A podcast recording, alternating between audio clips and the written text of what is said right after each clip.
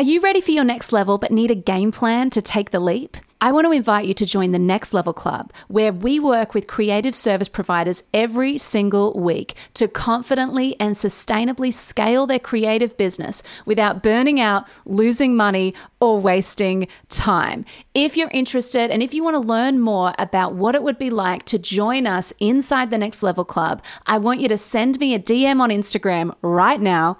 Don't do it if you're driving I want you to send me a DM on Instagram at Lala Social Club and just send me the words next level and we can chat about whether this is the right fit for you and for your business. 2023 is your year, my friend. And if you want someone in your corner coaching you, helping you to reach your next level, then now is the time.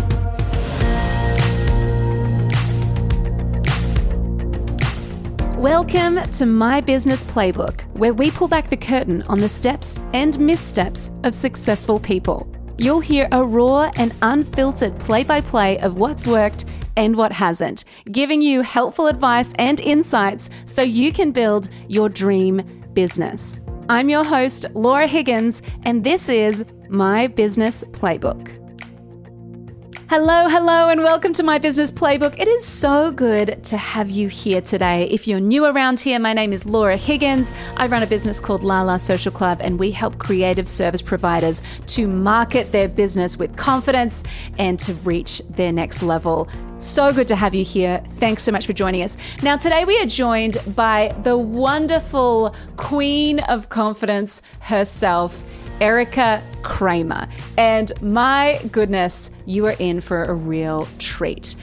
Now, first, let me share a little bit about Erika. Erika Cramer, the queen of confidence. She's an international confidence coach. She hosts a podcast that is incredible. She calls herself the Cardi B of the personal development world. She is wonderful. I have the pleasure of being friends with Erika through different business groups that we're part of.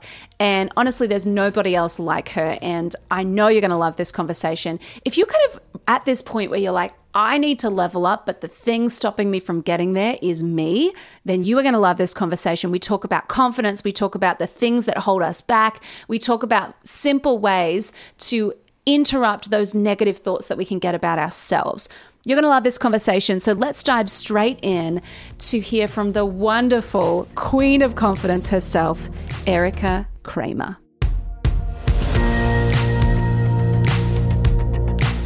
Well, Erika freaking Cramer, I'm so excited to have you here. Thank you so much for joining us. Hello, Laura. Finally, we are here doing this. I'm so excited. I'm so excited too. We were just talking before we hit record of like, how wonderful. I say this every time, but I'm like, how good's the internet? You just no. become friends with all these people and it's just the best. Yes, yes, it is so good. And an American up in Australia, it's crazy. I'm just like, this is awesome. You're the bomb. Finally, you're doing it.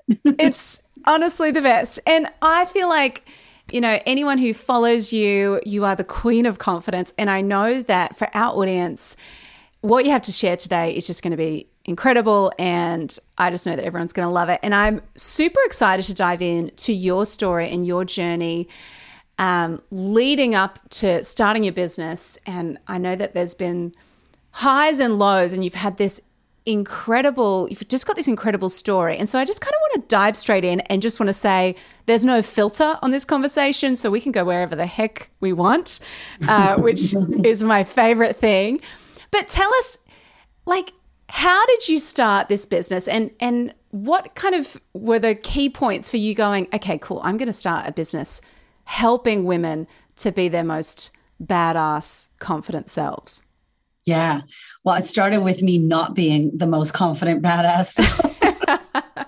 That's probably how it started. Um, so I'm originally from America, uh, from Boston and i just i had a really turbulent upbringing um, physical abuse sexual abuse i was kidnapped my just a hot mess of a of a childhood and then when i turned 16 i joined the military or 17 i joined the military to try to escape kind of my life and live a better life. We were really poor. I didn't do well in school, as you can imagine. And I just thought, okay, the military will be my kind of like um, you know step out of here my my bridge to get me to where i wanted to go and i always wanted to perform still do. I just love like acting and dancing, and I'm just, you know, like performer. And so I was like, I'm going to move across the country and I'm going to escape my life and do that. And so I married my high school sweetheart in secret. And unfortunately, the war happened. So I was in boot camp when 9 11 happened. And in America at that time, in 2000 right before 9-11 it was like you went to the military because they paid for school. It wasn't like you went to the military for war which now people know wars are a thing. And so it was a really big shock. I was kind of like oh okay. I didn't think we were going to be like mobilized and had to actually do this stuff you know? And so having him go away was really hard. And when he came back uh, from Iraq, we we we kind of decided like it's your turn to go because I've been living, even though I wasn't doing anything, I was just waiting for him. And it was weird that I had this, I didn't have my dad. I didn't grow up with my mom serving my dad. And I didn't see that. But for some reason, I was happy to put my life on hold and kind of do what what he wanted and, and support him. I had this guilt that I was living and he was at war. Anyway, so he came back home. We moved to Florida and we were out one night drinking and driving. I was 23. It's the things you do in America when you're young and dumb. Uh, and so I got into a really bad car accident where I broke my back and was ejected out of the car, had to like be in the hospital for 30 days, learn how to walk again. And it was really kind of shocking because I was like, oh, it was like a little mini wake up call. I thought it was the wake up call, but it was like a mini wake up call. And it got me going, okay, what, what am I doing? Like, I'm not doing anything I want. I'm in the military full time. That's not the plan. Like, this was meant to be a little bridge or a plan B into I get to plan C, but it ended up becoming my plan A. And so I decided to go to hair school because I loved like hair and makeup and making women feel beautiful. And I thought, I actually never shared this, but I thought that I could be like J Lo's backup hairdresser, and then maybe I was yes. like, I could be J Lo's hairdresser, and then if they need someone to just jump in and be an extra, I could just put the blow dryer down and like jump in, right? So it was like a little bit close to acting and performing, but I wasn't going for it for whatever reason. Back then, I wasn't saying I want to do this and just do that. I had like plan C, D, E, F, G, and so uh, when I broke my back, I was like, shit, this is like. I'm so lucky to be alive. I'm lucky I'm not paralyzed. Like I don't know, if I would have broken my back any more to the left, I would have been able to walk again. It was just a hot mess. And so at that point, I said to my husband at the time, I was like, I'm going to go to hair school. I'm going to get another thing so that I'm not just in the military. I'm going to do modeling and acting. And so I thought that it was like a new start, fresh start. And I started modeling. I started doing bikini modeling. I was in like music videos with Pitbull and all these rappers in Miami. It was amazing. I'm like, oh my God, this is so cool. And then unfortunately, the following year, my husband was out drinking and driving by himself, which wasn't a thing. We didn't do it anymore, but he passed away in a car accident. And so he had an accident on his own, died. And it was just like, are you kidding me? Like, I was like, this is like, I'm done. Like, I was just like, too much trauma, too much horrible shit. I felt cursed. I was like, I cannot handle life right now. So I just was like, pretend that didn't happen and drink and numb and make terrible mistakes with men in relationship. And it wasn't until going to a conference in Las Vegas where I met a man from Australia. And I just, I was just numb, Laura. I was just so mm. from my life. I was like, I'm cursed for sure. I'm damaged goods. Like God hates me. If there is a God, I was just really not on. And I was drinking a lot. And so I met this guy. I thought he was lovely. And I was like, yep, I'm going to move to Australia I sold everything and just moved. I didn't even know where Australia was. And I'm like, yep, I'm going there. My Skype boyfriend, bad idea, ladies. Don't do it. Okay. yeah. And I just got here and I thought, amazing. I'm going to start fresh and all my stuff won't follow me across the Pacific Ocean, but it does. yes yes, I came here. Anyway, it was a bad relationship. I ended up um, meeting another guy who wasn't good. And then I met my personal trainer, who was my only friend in Melbourne, Australia. My personal trainer my nail technician were my only friends. I was such a loser. I was like, what am I doing in this country? I don't know anyone. I should get out of here. But I didn't want to give up on Australia because I thought that every time I saw a kangaroo or a boomerang, I would think about how failed, how much I failed in this country. So I was like, I'm going to make my own memory. And then I ended up falling in love with Hamish, my personal trainer. He was into personal development in 12 months, I became a completely new person, like completely new. And for the next eight years, I committed to unraveling all my stuff and doing all the work on my beliefs and my my thoughts, my trauma, my ideas of life, and, and my judgments. And uh, at the end of that, when I had my second son, I was like, I want to do this. And so I decided to launch my business. And that was the worst time possible to launch it because we had no money and had a second baby.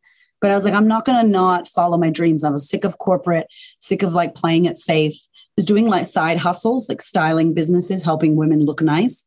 But I wasn't fully going, I really wanted to talk about confidence and I wanted to talk about thoughts and feelings and personal development. And at the time in Australia, it wasn't like popular to go to a confidence masterclass. It was just starting to happen here. And yeah, in 2018, I was like, I'm doing this. And we launched the Queen of Confidence coaching business. And it's only been since 2018 and it's freaking gone off. It's just crazy now t- saying that out loud. I'm like, oh my God, 2018. It's, oh man, I, I feel like your, like your story is, and I didn't even know half of that. Like, oh yeah, a, it's insane. And I think, I mean, looking at you now and knowing you now, even just like through, you know, yeah. our, our different circles, it, it seems like how I, I think most people would be like, how have you arrived to be this person that you are today? Because mm. it seems like one of those, you know, events is enough for someone to go, oh, I'm going to play it safe. I'm going to stay stay where I am. But like, it's crazy to me that you've been able to go through those incredibly just traumatic events and come out the other side, not only healed yourself, but to be able to actually help other people to do the same. Mm.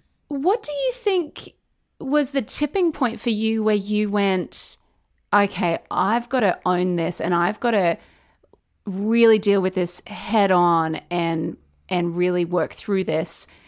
What was that tipping point? And then what was the tipping point where you realized actually maybe I can help other people too? Yeah, yeah. It's so funny because you think the tipping point would be like breaking my back in a car accident, drinking and driving, or losing my husband, or moving to Australia and being dumped by someone so far away. Like, nope, nope, nope, nope, no. it wasn't until yeah. like the man I moved to Australia for was one person. And then I moved, so that was Sydney. And then I moved to Melbourne for another guy. Like, losers are us. It's like, this is a joke. And he broke up with me on my birthday, like, broke up with oh. me. And I, I know, I was like, oh my gosh, this is the worst. And I remember looking in the mirror, and that was like my moment of like, you are the common denominator here. Like it's you with you. You've always been here, Erika. Like, how can we blame your trauma, your mother, your dad, your sexual abuse, that boyfriend, that guy? You can't, like, honey, it's you, it's me and you. We've always been here. So what the hell are we gonna mm-hmm. do here? And that was like my my coming to Jesus moment with myself of like, babe, you gotta, we gotta do something. You know, those moments where you're like, yeah, I keep saying I'm going to do something and I'm not. And I keep getting the same result and the same shit. And like, okay, I'm, I'm the problem. So that's where I kind of got that I'm the common denominator. And then I just so happened to have a personal trainer who he was just my friend at the time. And he was fully in the work. He was fully into self development and healing and meditation and all this stuff that I didn't know nothing about, like the universe. I'm like, what do you mean the universe? I don't understand what you're talking about. You know, like all of it, I was just like, what is this?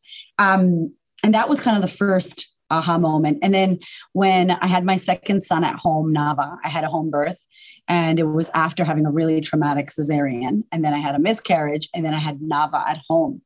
And I don't know, Laura, but like this, that birth birthed like a different version of me as well. Like, like you can do this. This is so hard and you're amazing and your body did this. And it was a lot of mindset with the birth. It wasn't so much a physical thing, you know, it was more my head.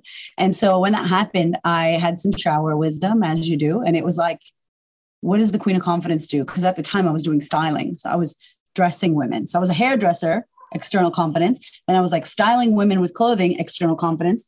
And then in the shower, I was like, well, what is the Queen of Confidence about? It's about women and confidence. It's not about horizontal stripes and your body is a pear or a banana or an apple. Like it's about yeah. your thoughts and your feelings, right? And so I ran downstairs. I'm like in the, you know, my towel wet as hell. And my husband's like, What are you doing?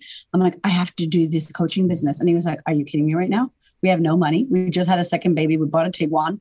We were like so strapped for cash. And I was off of a 90K corporate job, like on maternity. I wasn't even on leave. I was a contractor. So I was just off. I was not getting maternity leave. And I'm like, I don't care. Like, I'm not going to not do this. Like, I have to do this now. And that was the moment. And and I'll never forget because it was the worst time, but I wouldn't trade that for anything because it was it, it gave us the fire to make it happen instead of being comfortable and saying we will one day. You know what I mean? Yeah. And I loved what you said earlier about like plan A, B, C, D, E, F, G. Like we can, and I wonder if this is a, if this is unique to women or if this is just people everywhere that mm. we like to have backup plans and we like to have our little safety net and our yeah. Um, one foot on like this side hustle or maybe this idea that we want to do and the other foot is like oh but this could be cool or maybe we should try this and it's funny that we try to have this control thing mm. where we mm. try to minimize the amount of room there is for failure what would you say to someone who is in that moment where they're like i'm comfortable maybe maybe it's like i've got kids i just want to i don't feel confident to take that leap, even though inside I know that there's something here that I need to explore. What what would you say to someone who feels like that? Yeah, I think uh, the crazy thing is I get asked that all the time about how I made it happen in my business because it was there was no reason. Like there was no special, there was an I was anti-special. Like there was actually every reason for me to go back to work. But I had this like I was on the edge. And when you get on the edge, you have to either stay on the edge or fall off the edge or jump off the edge. And sometimes you can't stay on it because it's about to, you're about to either fall or fly. And so I was like, I'm going to jump. Like I'm doing this. I've been, I've been here for many times, but I haven't been pushed. And so it's unfortunate, but sometimes we need to hit rock bottom. We need someone to die. We need cancer. We need uh, debt, disease, all the four Ds, right? Like we need this horrible, traumatic, crazy, dramatic thing to happen for us to wake up to our lives and go, shit, I want to do this. So that's unfortunate. But like I was one of those people. So I can't sit here and tell you, unfortunately, that people do that. I was one of those people. Like I didn't wake mm. up. I didn't get to do in my life until shit that was horrible happened. And so it, it's almost like the initiation into the human experience. Like it's uncomfortable and it sucks. And you sometimes don't move until you have to move. And I, I would hope that someone listening to this could go, Oh, I'm not waiting until that's that moment. But a lot of people, unfortunately, Laura, do. Um, and for me, I, I brought in my American hustle. I brought in my American, like, I, I just American mode. it's like Hamish um, to my husband. I was like, American mode. He was like, we're not going to be able to do this. This is crazy. We're not. I'm like, oh, I'm American. I'm from the hood. Like, I've been way broker than this. I've been on food stamps. Like, we've had no electricity. I was like, please. But for him in his 30s, with two kids living in Melbourne, Australia, that it was really bad for us. But for me, I'm like, I've been worse like I can do this. And I knew it was that time. It was like the call had been coming so long and I'd been denying the call. And now it's like, no, there's no more denying. Like I have to do what it takes. So unfortunately, self doubt can be a privilege, you know? If you doubt yourself, you're like, oh, who am I to do it? And you can, that's a privilege. Like some people can't. And so you just go, well, fuck it. What else are we going to do? We will die of starvation or we won't be able to pay our bills if we don't do this. And as crazy as that sounds, sometimes we need to go to that edge because unfortunately we won't get there ourselves because we're comfortable. Yeah. Oh, self doubt is a privilege. My mind is just like. That is a podcast coming soon. Oh my gosh. but sure. totally. Yeah. You're so right, Erika, because it's such a. Ah, that is such a cool way to think about it. And I think, you know, it sometimes feels like confidence is a privilege. Like, oh, mm. you know, they're just naturally like that, or that's their yeah. personality. That's kind of, they've just got that innate sense of confidence. But I think flipping it to be like, no, self doubt is a privilege is just so, so powerful. Your whole thing is about confidence. Do you think that confidence is underrated? So it's so funny when you said about confidence is a privilege because I think confidence is horrible. I think it's so, I feel like the people that dare to create confidence are so courageous. They yes. are like the courageous ones because it isn't comfortable. It isn't fun. It isn't exciting. I think what we confuse as confidence is the end result of someone making something happen.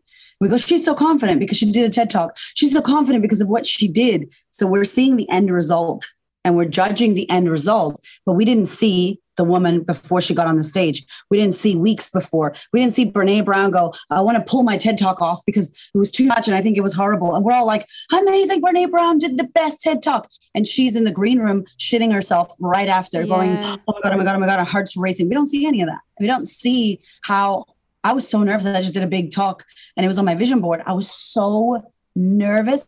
And I was so happy when it was done. Everyone's like, You were nervous? I'm like, Are you kidding me? Like, I wish you could have seen me the whole month before, weeks before, days before the lead up. I was shitting my pants. I look like the most non confident person in the world. And that's what confidence is. But it isn't until I go, ta da, get on the stage and people go, Oh my God, Erika, you're so amazing. And I'm like, That's not confidence. That's me being courageous to do uncomfortable shit and put myself yeah. out there and possibly fail and fall flat on my face, go against the critics, be ostracized from my family. You know, like there's so much risk when you're confident is actually horrible. So I, I, don't feel like confidence is the thing that we've been sold and told, like the gold star that when you're confident, all of these things will happen. People don't do what it takes to, which it means it's horrible. Basically, it's a horrible experience to create confidence. So look forward to it. Um, you know, it's like wow, that it, it's it's so brave. It's so brave. Yeah, and it's kind of like the, the courage isn't the absence of fear kind of yeah. vibe, right? Where it's it's like it's not not feeling fear. It's no it's way. kind of still doing it and going with the process, right? Of going, well, I don't know what I'm doing. Scared. I had this uh, totally. I had this speaking thing and it was the biggest um, speaking event I'd ever done. And I got a call I was a backup. Essentially, someone was sick, they had COVID, and they were like, we need someone to come and talk about um, social media and marketing. It's there's 700 women at this thing. It's this weekend. And I was like, okay, I'll figure it out. But for me, there wasn't enough time for me to freak myself out because I was like, yeah. well, I got to figure out what I'm saying. And then I arrived and realized I was the, I thought I was just kind of like you know, in amongst the other people. But I was one of, I was the first speaker of the day. I was the, I, I think I was kind of almost the keynote person. And I was like, I didn't know what I, like, think, talking about it now, it makes me nervous. I'm like, I didn't know any of that stuff. Had I known it, I would have freaked myself out yes. so much more. But I think it's really interesting that even when it's your zone of genius, even when, mm-hmm. you know, like, similar to you like i'm like i love to, i love speaking i love presenting you know, even as a kid, I loved doing that. Yeah. it doesn't mean, though, in that moment where you're like, there's 700 people here and yeah. I've never done that before. Wow. That, that you're not like, ah, like, what am I doing? What a great first gig. oh, seriously. And wow. But it's so, I think that idea of it doesn't mean you're kind of this unicorn, perfect, yeah. just superhero kind of person. It just means that you're doing it. Yeah, well, you're, you're to me, courage. I think in the book I wrote, courage's definition is like your ability to take action while you're like simultaneously shitting yourself. Like I've got skid marks in my undies, but I'm moving in the dark and I'm walking and I'm like, oh my God, what if I fall? But okay, but keep walking. Like it's not that you're not worried. It's not that you're not scared. It's not that you're not unsure. That happens to everyone. We're all like that. But are you letting it stop you? No. I'm walking, I'm scared, my legs legs are shaking and I'm uh, but I'm still walking. Some people mm. stop, mm. they don't move, they catastrophize the walk. Oh my god, and then they're still and I go, "Are you still there? You you haven't moved a leg. Like you haven't moved." No. What if? And I'm like, "Oh, that sucks." People st- stay frozen for years in those places, in jobs they hate, relationships they hate, businesses they're not happy with. You know, like stagnation, like you're just not moving at all for fear of what may happen. Yes, those things may happen, but they also make you resilient. And if you do fall down, trust you can get back up. And I think the best definition of confidence that I've ever found in my research, and we've been studying confidence for over 10 years as a hairdresser, as a stylist, and now as a confidence coach, like 10 years of women and research and confidence. And one of the best definitions that I found was a Latin translation is like confidere, it's like trusting in yourself like self trust. When you have self confidence, you trust in yourself. Do I know what the hell's going to happen? No. Does it mean I'm going to be the best? Nope. But I believe that I can figure it out. I trust that I work it out. I trust that I can do it. I trust that if I fall down, I'll get back up. Like that to me is what women can do more with trusting of ourselves, not putting our, our, our ideas and thoughts into other people and what they think, not worrying about what your family says or what social media says. It's like, can you trust yourself? Even if it's air quotes wrong, the wrong way gets you the right way. Like I've been the wrong way many times. I shouldn't be in Australia, but now I am here and all this good stuff has happened. So I feel like the confidence and self trust is what I think we could all do well with a little bit more self trust. Yeah. That's such a good way to put it too, because it's kind of like that Marie Forleo idea of everything is figure outable.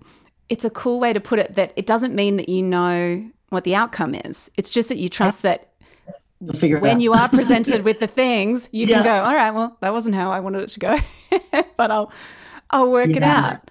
Totally. And either way is good because if it doesn't go well, like how fantastic because you're going to learn how, like it's like I want to be resilient. Okay, here's a bunch of horrible shit. Oh no, no, no, I don't want that. I just want to be resilient. It's like, sorry, I want to be confident. Here's a bunch of difficult things to overcome so that you can become confident and learn to trust yourself. Oh, I don't want to do that. It's like, what? Like, it's not, you don't get like courage to become courageous.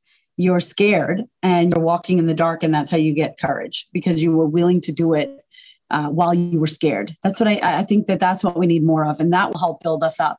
And that's something no one can give you. Like even if Tony Robbins himself said to you, "If you do this, you're going to feel that." Like at the end of the day, you have to do it. And when you have that lived experience for yourself, it is the most amazing and incredible confidence builder. No one can take that away because it's you did it and it's inside of you. You know, and it, that's really powerful. Mm. And I loved how you articulated the difference between external confidence, like, you know, what we wear, how we look, how we present ourselves, and then the internal confidence. Do you think the external confidence is an outcome of the internal confidence because i feel like for you you have a presence where you walk into a room and it and it feels like okay she carries herself in a certain way do you think that's an that's externally coming from what the work you've done internally like it, how do you kind of navigate that Yeah, it's weird. It's when I was a stylist, I got this woman was beautiful. She looked so good, Laura. Dressed, hair, nails, makeup, everything. And she looked in the mirror and was like, I just hate myself. And I was like, What? You look amazing. Like I was so like could not compute. I was like, my brain doesn't understand this. And it wasn't until I was on my journey. So while I was doing styling and hair and makeup and all that, I was on my journey. And so I was like, oh, I was external. I was thinking it's just the way we look. And if we look good, we'll feel good. But if the inside Mm. is, I don't want to say rotten, but if the inside is dusty, cobwebs, dark, if there's a dark room that nobody goes into and you avoid it your whole life, and but there's beautiful lights outside and everything outside's pretty, but there's that weird dark room that you're like, why don't you ever invite anybody into that weird dark room? It's like, no, no, no, it's not there. And it is there. It's fully inside of you and it's dark. If you never open that and look at that and put the lights on and work with the cobwebs, like who cares about how beautiful the outside is if inside where we come from, this is, we can't take any of the stuff with us. If where you're coming from is dark and you don't want to look at it, it- it's going to impact the outside. It's like a rottening of an apple from the inside. Sooner or later, the skin's going to catch it. So I really, I- when I saw that with that woman, I was like, whoa, it is the internal wardrobe we need to be culling. Like we need to get rid of the thoughts and the feelings and the bullshit that we're not good enough. I'm culling clothing. And it's like, who cares about the clothing? It's like the inside. So I do feel like when you do your inner work, you could be in sweatpants. You could be, doesn't matter what you look like. You could be on your bleed. You could be feeling crappy. And you could be the happiest, kindest, radiating energy in the room full of people dressed up. And you could just be in your daggy, you know, sweatpants. But if you're internally happy and fulfilled, it kind of comes out of your pores. And then it impacts other people by how you treat people and the way you look, Mm. smile. Like it's always to me internal. And then because of that, then you want to look nice and you want to look after the temple. You want to exercise and eat better because your inside is coming out, you know? Yeah. Oh, that's really, really cool. And I think for a lot of, I, I mean, speaking for myself, I'm I won't speak for anyone else, but I have this dialogue of, you know, oh, like I should wear this. You know, I, I feel like coming into my 30s, I've had this conundrum just from a style perspective, just from clothing. I'm like, what brands do I like? What what's my style? Like, I don't know. For so long I've been like doing the grind of business where I haven't had money to spend on nice Yeah. clothes and things. And it for me as a creative person, I'm like, well, it's kind of my expression, it's how I want to present myself. And so it has it, there's such a connection for me. And my husband always laughs at me because he's like, seriously, go spend the money, buy the thing that you want, just do it. but for me, there's an emotional thing of like, well, does this express who I am? And, you know, it, it totally, the external comes from the internal for sure. And you know when yeah. you feel good about yourself because it's, how you present yourself, how you carry yourself, how you walk into a room. Yeah. The clothes you are like, I'm going to rock that. And and yeah. I don't care what anyone thinks. It I can totally see how those two things are so it sounds shallow and superficial, but I I totally have had this like existential style crisis. I'm like, who we need to go I? shopping. we need Erika. Yeah. We need to go yes, shopping. But we're gonna do next episode. We're gonna hit the shops. but it's so true. And even like the the freedom. I had a I had a friend that came into my life for a season, and that season was a fashion season. It was like permission to be crazy, and it was really where I exercised my fashion muscle and was like, oh, I can do that. Oh, I can. And I took a lot from that relationship in regards to permission to be a mother who dresses like this and who's fun. And it really started me back on the fun expression journey of like, I just want to wear something because it feels fun. Or or the, the brand that I'm wearing now is called Dressed in Joy. And I love her. Like, what a what an awesome way. Like imagine you were dressed in joy. Like what does joyful dressing feel like to you? What does that look like to you? Or dressed in confidence or dressed in professionalism? Like we could all visually kind of take ourselves on that journey of like, what would it look like if Laura was dressing in fun versus professional? And when do I need to be professional? Do I need to be professional? You know, it's like, yeah, it takes you to these places where you can create who you want to be in the moment. And, and, a lot of my style when I was a stylist was about acting. It was like, I'm going to be this character. And then tomorrow, I'm going to be another character. And she's serious. And this lady this afternoon is not serious. And so it was kind of like, I never realized that until you said it, but it is my expression of a character and wh- where I am right now, but not who I am, just right now. And then next week or tomorrow, I could be this. I could be loud and then I can be quiet. And then you, you don't have to blend yourself with that. You could just be all of the things, you know? Yeah. So yeah, we should go shopping. oh, we should absolutely. And it's so funny because I, yeah, I was like, you know, early 20s, I was like, I'm an op shop, vintage, bright, bold. And then something happened and I was like, I'm going to go neutrals just because I'm like, I want to buy nice pieces and I don't want them to get old kind of thing. And it was yeah. just this funny thing of like, you start to go, and then you realize now I'm like, is that a bit boring now? Like, can I do something different? so it just, it's so interesting to me, but I yeah. totally see the connection between the two yeah. that the internal informs the external, but the external can also give a voice to the internal in a totally. sense as well. 100%. I mean, when you feel like crap and you put red lipstick on, it does. Like, there's so much research that backs that that does make you feel better and bright colors that you like make you feel better. And so yes. 100%. And I know that when I, I don't have my nails on, but when I have my nails on and I'm, it's almost like a, we have an exercise that we do um, in my program and it's the Alter Shigo. And it's like, you put the nails on, you got the hair, you put the lips, you got the song, you got the heels, and boom. And then this like Sasha Fierce gets activated and it's like, there she is. And so we, we all do this. And it's like, what is your thing that makes you feel like that alter shigo? Uh, and the Queen yes. of Confidence name is my alter ego. I'm, I'm not her, but that's who I want to be. I want to be this queen who's confident. And I believe everyone, like every woman, is the Queen of Confidence. And so, yeah, it's, it's a powerful tool to use for sure for feeling good. Yeah. Oh, I love it. I want to get practical for those moments when you are in that like scarcity, fear, insecure comparison state Mm. Do you have any pattern interrupters that you use to go, all right, I got to snap myself out? And maybe the alter ego is one of them. Yeah. Yeah, I definitely I think I think that if something that I'd love for everyone here to just be aware of is like uh, the statement of know your mind. Like mm. know your own mind. And what I mean by that is if you know the way that you think and you know your patterns and you know that you always feel a certain way when you're around that person or you have an issue with your tummy and you're always going to bag your tummy or you know like do you know your mind? What is your mind doing? 60 to 70,000 thoughts a day we know right? It's so many thoughts. What are your top 3 what are your top 3 go to shitty thoughts?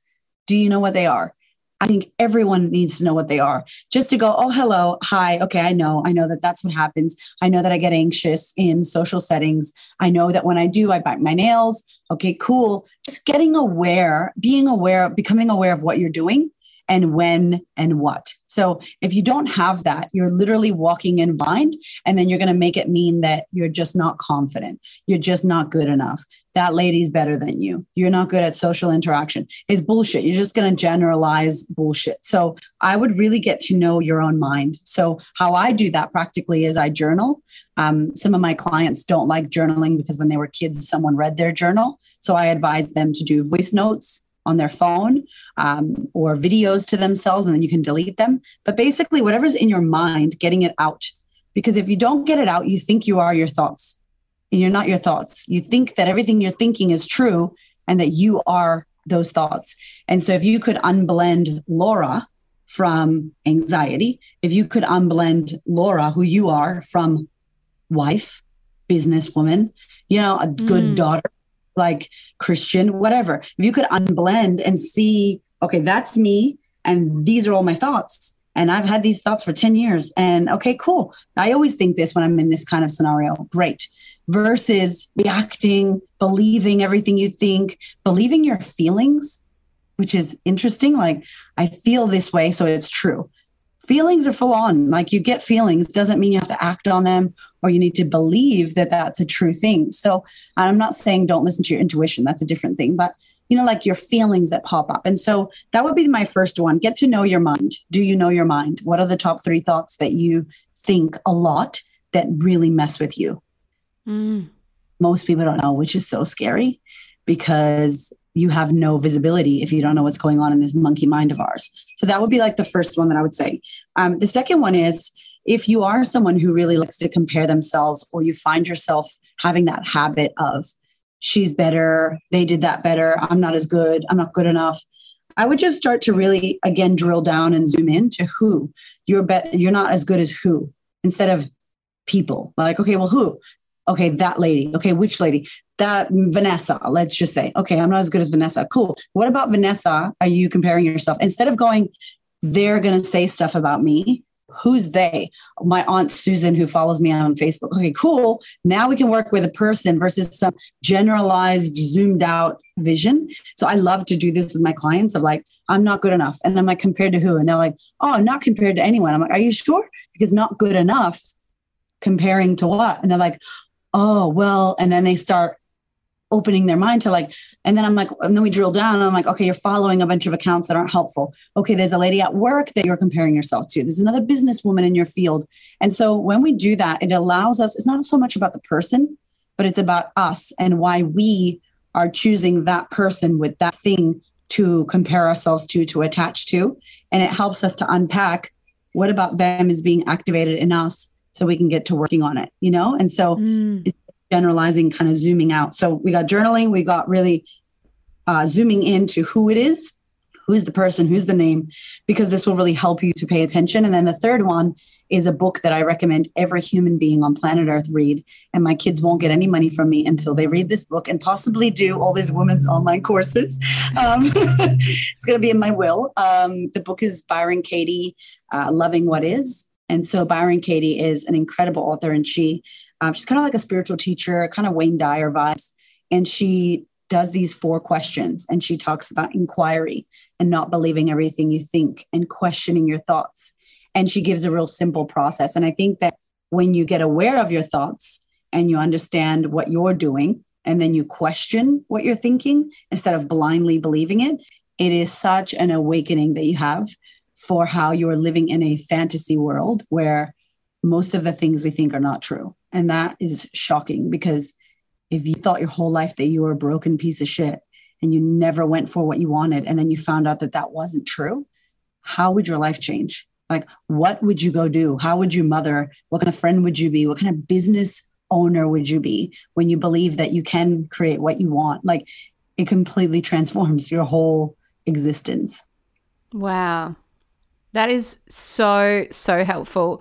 And I think even as you're talking about like actually naming the thing rather yeah. than making it like, I'm not good enough, everyone else is better than me kind of thing, it made yeah. me think of like, you know, when there's like a scary movie and the villain is kind of shapeless and yes. it's like kind of you never actually see who the villain is. Yeah.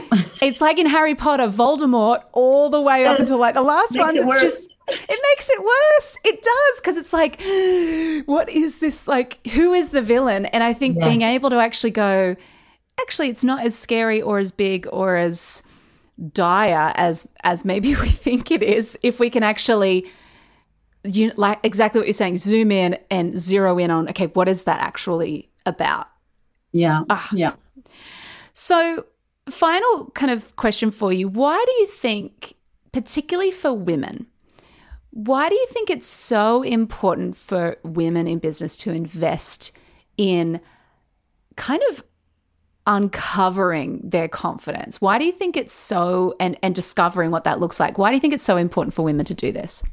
Well, I think if we're going to change anything, which obviously a lot of stuff needs change, we have to start with ourselves. Like I love Gandhi's quote, like, um, I said Gandhi's quote. There's a quote that's basically if you want to change the world, you got to start with you, right? Mm-hmm. Like we have to start at home. We can't go out there being activist and and and doing protests and rampaging and angry about male dominated industry and pay gap and women's rights. And it's like, cool. How are you being to yourself? Are you an asshole to yourself? Are you your own worst enemy? How do you think you're going to go fight women's rights when you're not kind to yourself? Like, we got to start with the woman in the mirror, just like I saw that day and went, oh, it's me against me. And mm-hmm. if we can, uh, if we can start there, then we have a way better chance of impacting and changing the way the world is working in regards to women, because there's a lot of stuff that needs change for us as women. Uh, and so I would invite anyone who's passionate about women's rights or passionate about women making money or women having more ability to do things in leadership roles that you start with the woman in the mirror. Number one, like I dare you to start with her, actually. Um, and then the second thing is, I would say, I, I think that we have this twisted idea about men and money and women and money.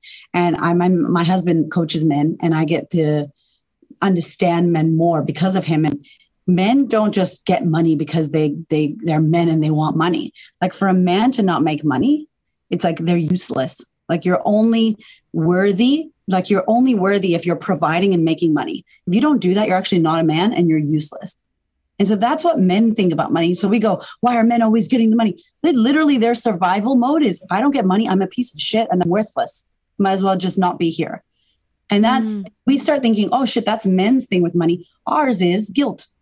Oh, if I work too much, then I won't see my kids. And who's going to cook and clean and look after the family? Ours is guilt and theirs is guilt. It's just in a different way. And so I feel like if we started understanding each other and reframing why are we doing what we're doing? What are we chasing? What do we desire? What's our why? You know, we talk about this all the time in our business groups is like, why am I doing this? Why does this matter? Because that's going to drive you to get your ass up. That's going to take away the self doubt privilege thing because you're going to be driven by the impact, the desire. Like if you don't show up, who gets impacted? When your business isn't doing well, it's not only you that gets impacted, but the people that your business is here to help your children, your financial freedom, your purpose, your joy. That's a lot to lose. That's a big risk to take if you don't pursue this. So I think particularly for for women in business, because we're here to change the world, because we're here to create something that's not associated with the big corporations that are so annoying and they're not doing great stuff out in the world. And so, if we're going to change things, we need to create confidence. We need to put ourselves out there. We need to be willing to take risks and stand courageously in our message, not only for ourselves and our families, but so that we can impact the people, the clients on the other side that are also going to trickle down and affect them. Um, and then lastly, I think for women like yourself and me, we're in business. And if I see you shining and rising and you've got similar things to me, and I'm like, I thought I couldn't do it, but there goes Laura, she's doing it. Not only is she doing it, but she's leaving me some breadcrumbs so that I can find my way. Like that is amazing for women to stand on the stage and shine really bright, really loud, or neutral, whatever, right? neutral colors on the stage. But you know, to get up there and go, hey, everybody, look at me. This is how much money I'm making. This is what I'm doing. Do this if you want. That is so powerful. Like representation in women, representation of women of color, representation in people that have had trauma or who never thought they would have an amazing life, like myself. That shit matters. So when I see Tony Robbins or Oprah sharing their story and they're Oprah and they're Tony Robbins, and I'm like, oh my God, I can do that. So there's so many reasons why we need to do this. But I think at the end of the day, you have to figure out why you're doing what you're doing and get out of your own head. It's not about you and how shit you are and how you're not good at speaking or how you hate social media and how you don't look pretty today and you need this filter. It's not about you. You're not in business for you. You're doing it for mm. someone else. So instead of worrying about yourself, step into service, like step into the person that you're here to serve. You won't give a shit about yourself. You won't worry about sabotaging because you'll fully be in service. And when you're in service, the impact you can make is ginormous and it just keeps rippling. So, so good. And I just want to say, Erika, for you, like, I know we're about to finish up, but for yeah. you, like, you totally embody this. And I feel like even seeing you and seeing the way that you show up, it inspires me. And I know it inspires so many people in your audience. So I just want to say thank you because thank you, you do, Laura. you blaze a trail that gives us permission to do it in our own way, to do it in a way that feels like uniquely us because that's how you're doing it. So I just want to say thank you. I appreciate that. And I think it's it's the one thing I can say that I have mastered because I'm still healing. I'm still creating confidence. I've fall down many times. Like I don't have that sorted. But the one thing that I feel, and I'm saying this right now in 2022, who knows if I do get on Oprah's couch and there are billions of people watching me, if I'll still feel this way. But at this point in time in my life, I feel what I have really mastered is not giving a fuck what people think about me. Like genuinely, I care, but I don't let it stop me. Like we all care what people think about us, but I'm not to the point where I won't do that because what will they think? Or what if I look crazy? Or what if I don't give a shit? Like in that space i am like fully expressed fully free. And it's that's the thing you see and that's the thing people mm. say to me that they're like how do you that's what they're talking about because that i do have. I'm like i don't even know who i am. How do you know? Like i don't know who i am. I'm covering who i'm not day by day. I'm completely changing and shifting every time i read a book or i i watch a podcast or listen to a podcast. Like i'm changing every second. And you think you've got me figured out and you're going to judge me by who you think i am and I don't know who I am, okay, that's ridiculous. So then I just fully free. I'm like, I don't give a fuck. Like, you don't know who I am because I don't know who I am. So whoever you're criticizing, that's not me. So yeah. I just, it's this freedom, like shackles are off. And that's the vibe and that's the energy. That's the magneticness that people walking around have is like, you're so fully expressed and you don't give a shit and you, you're a permission slip walking. And if more people, more women especially can embody that and then and then celebrate like thank you that you said that because celebrate other women doing that it's like wow like what a free amazing world that would be uh, t- for our young women growing up right now like that's what we need more of that yeah oh, i love it now where can people work with you? Where can people connect with you more? Because I know that you've got some epic resources, and I want to make sure people yes, have access to those. Thank you. Um, okay, so if you're listening or watching this, and you are like, "I want to create confidence. How do I do this? I lack confidence. I don't know. I want more self belief, more self trust. There is an amazing cheat sheet that you guys will have access to in the show notes. And it's the five steps of creating confidence. So, uh, in the book, when we spoke about all the 10 years of research and studying the most confident women, we came up with these five steps. And honestly, it's super simple, super easy. And it's just a little guide. So, wherever you are in your practice of confidence and your journey of confidence, um, this will take you step by step. Um, and then you can check me out on Instagram. Tag us, please, because we love social media, don't we? um, and just come say hi at the Queen of Confidence on Instagram. I have uh, a program for women who want to change their lives and work on healing their past and creating confidence. So if that's interesting to you, it's called the Sisterhood, and that is all there. So that's it. Thank you so much. I love you. You're the best. Oh, thank you for joining us. You are a wizard. We'll have all of those um, links in the show notes. But Erika, thank you so much. Thanks for sharing all of the good things. Thank you, my love. Wasn't that amazing? Isn't she just incredible? I feel so excited and pumped after that conversation with Erika. If you loved this episode, I want you to do two things. Actually, I'm asking you very nicely, pretty please, to do two things. Number one, I want you to share this with a friend who needs to hear it today. This is a really powerful conversation, and what Erika shares can actually change your life. It can change your business. I really believe that. So, number one, share it with a business buddy. Number two, if you loved it, loved it, loved it, please leave us a review. If you love our podcast, please leave us a five star review. Let us know what you love. It really means the world to us to be able to hear from you and to know that you're loving what we're putting out every week. Okay, that's my two requests from you. I hope that you have a wonderful week. And I hope that you are able to implement some of the things that Erika has spoken about today. I love your work. I'll see you back here, same time, same place next week. But in the meantime, you know what to do. Go get them.